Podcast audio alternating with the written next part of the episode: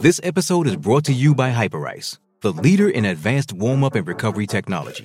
They have tons of innovative products, like Venom heated wearables to help soothe sore back muscles, Normatec compression boots to speed up recovery and increase circulation, and Hypervolt massage guns to improve mobility. Loved by athletes like Naomi Osaka and Erling Haaland. Try them yourself. Get ten percent off your order with the code MOVE at hyperice dot com. I have been out there this morning, absolutely here here every morning, and uh, look, it's going well, Staffy, going very well. Yeah, I um, sometimes my Google Maps sends me around the back of Ellerslie as the quickest way to get home, and, and it's it's a bit of a time lapse for me. It's really taking shape, and once it's amazing what just a little bit of green on the track does.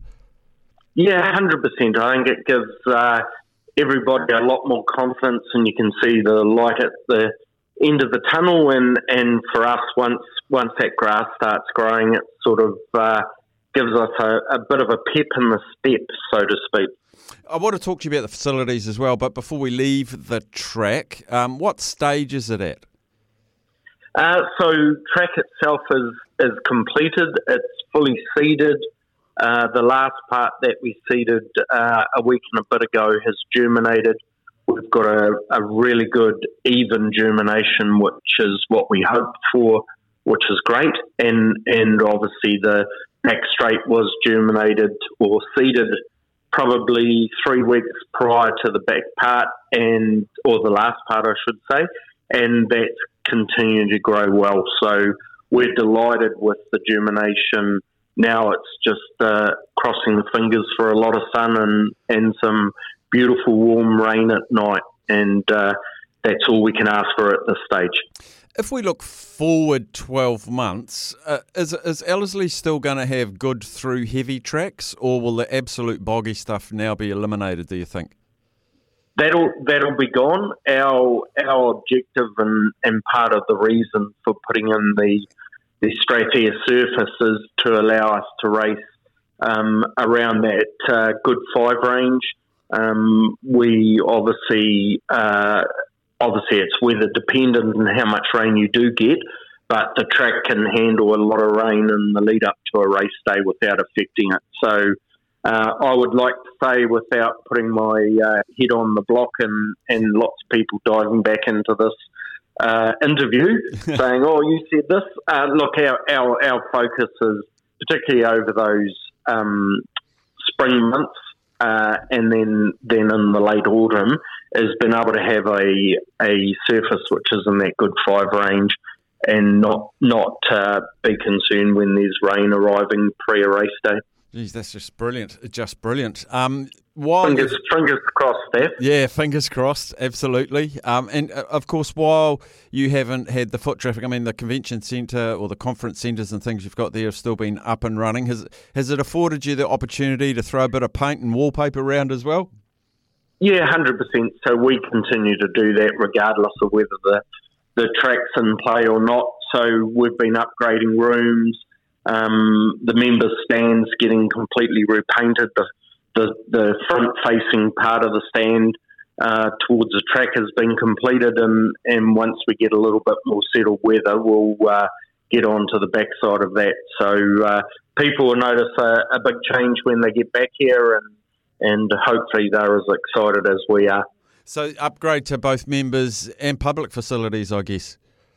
Yep, one hundred percent, one hundred percent. We'll continue to do those. Obviously, you've got to keep changing in the modern world, and, and that's something that uh, we're not sitting back on. We're uh, we're making sure that we're giving the best facilities that we can.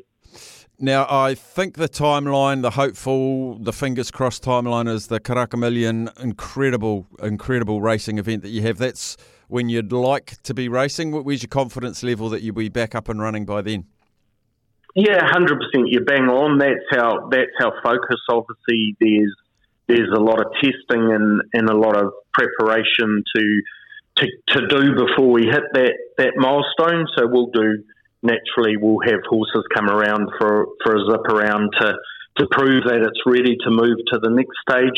We will obviously then go into jump outs, putting pressure onto the onto the course proper.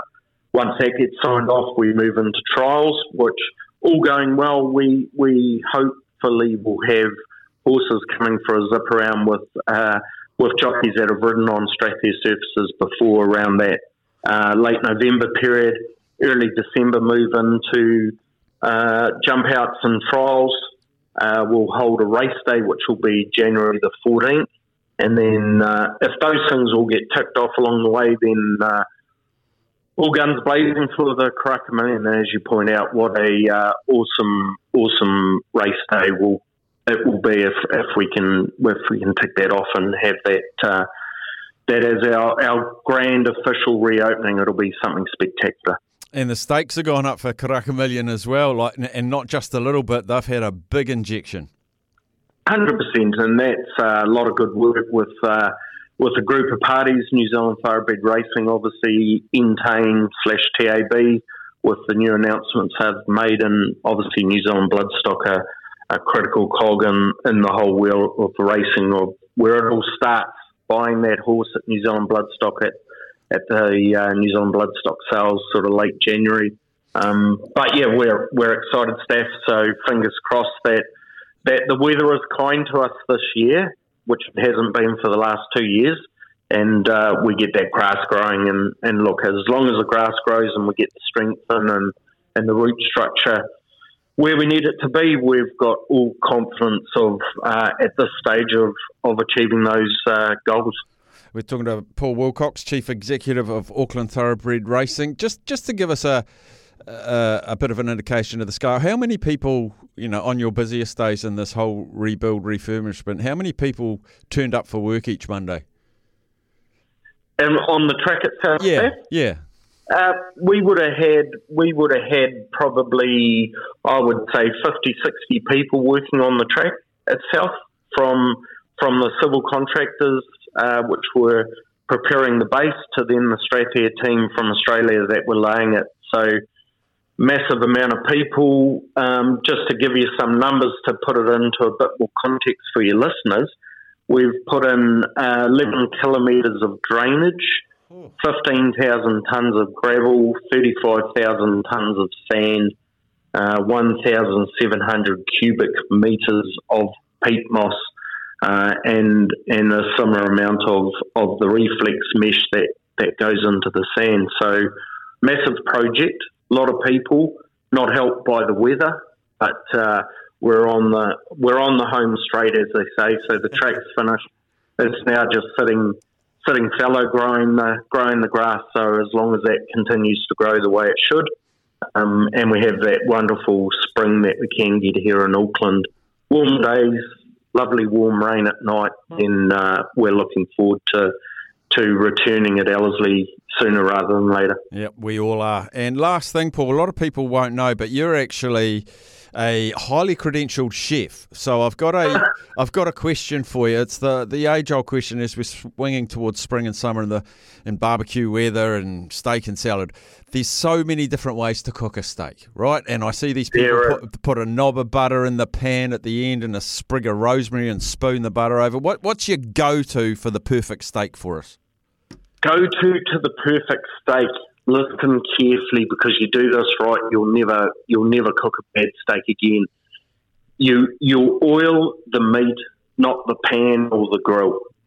Right. Right? Yep. So you've got your steak sitting there, bring it up to room temperature. So take it out of the fridge half an hour before you need to, to cook it. So it just naturally gets its temperature up right.